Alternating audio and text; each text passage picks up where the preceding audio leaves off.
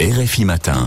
Et du côté de Londres, c'est un sommet en cours. Le Conseil de l'Organisation Maritime Mondiale réunit en ce moment pour sa 129e session l'OMI qui a promulgué la semaine dernière un accord pour la neutralité carbone en 2050, la réduction de 40% des émissions de CO2 d'ici 2030. Des objectifs plus modestes qu'attendus, pas de mesures contraignantes ni pour l'instant de taxes internationales.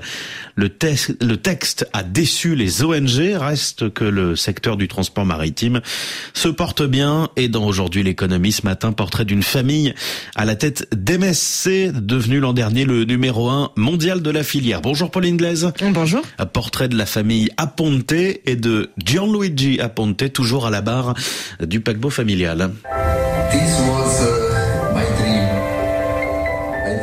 C'était euh, mon rêve, raconte Gianluigi Aponte dans cette euh, rare vidéo diffusée lors d'un événement de MSC. Le rêve de cet Italien, posséder des bateaux. Un diplôme de l'Académie maritime italienne en poche. Il commence sa carrière en mer, mais pas en tant qu'armateur. Sylvain Besson, journaliste dans la cellule investigation de Tamedia et auteur d'une enquête sur la famille Aponte, raconte. Il a commencé comme capitaine sur un petit bateau, a priori de, tourisme que vous auriez pu croiser euh, en allant en vacances dans le golfe de Naples. Donc sa famille était, euh, on va dire, active dans ce domaine. Et la légende veut que ce soit sur l'une des navettes pour Capri qu'il rencontre sa femme, Raffaella Diamant, fille d'un banquier basé en Suisse. Banquier, il le deviendra aussi pour quelques années avant que l'appel de la mer ne se fasse entendre à nouveau. Gianluigi Aponte et sa femme achètent alors un premier navire. L'aventure commence et le succès est au rendez-vous, souligne Yann Alix, délégué général de la fondation C'est facile. Gianluigi Aponte a cette particularité d'être un excellent commerçant, donc il va développer des services et au départ en utilisant souvent des navires de seconde main.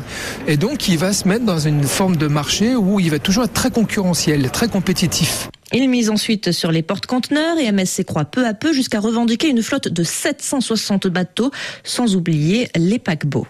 Gianluigi Aponte construit une entreprise qui revendique son indépendance, donc une entreprise familiale en dehors des circuits financiers traditionnels. C'est une entreprise qui grandit par croissance uniquement endogène, interne. On ne va pas sur le marché pour lever des capitaux. Et Pauline MSC n'est d'ailleurs pas cotée en bourse. Pas de cotation et une direction très familiale.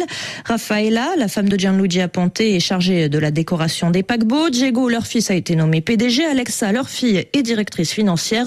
Gendre et belle-fille sont également de la partie. La réputation qui était celle de Hein, c'est un Gianluigi qui décide, qui est vraiment dans une structure très pyramidale, qui connaît à peu près toutes ses lignes, tous ses navires. L'héritage de Gianluigi, c'est que Diego reproduit un peu cette manière de prendre des décisions. Ça a un énorme avantage, c'est que c'est une entreprise qui peut prendre des décisions très rapides. Et puisque l'entreprise n'est pas cotée, Julien, les affaires de famille restent en famille.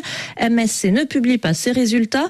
Alors, selon une estimation euh, diffusée dans le média suisse le matin dimanche, la compagnie basée à Genève pèserait dans les 100 milliards de dollars. Mais Sylvain Besson insiste, on ne dispose que d'estimations. Ce qu'on sait, c'est que c'est pas une famille qui dépense de manière exubérante son argent. Les appontés euh, goûtent la discrétion et pas seulement sur leurs finances.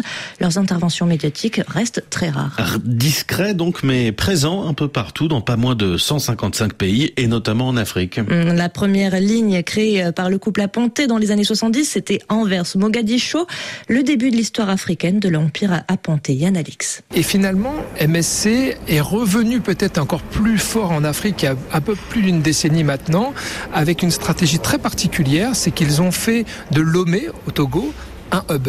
Le point d'orgue, c'est le rachat finalisé en décembre dernier de Bolloré Africa Logistics.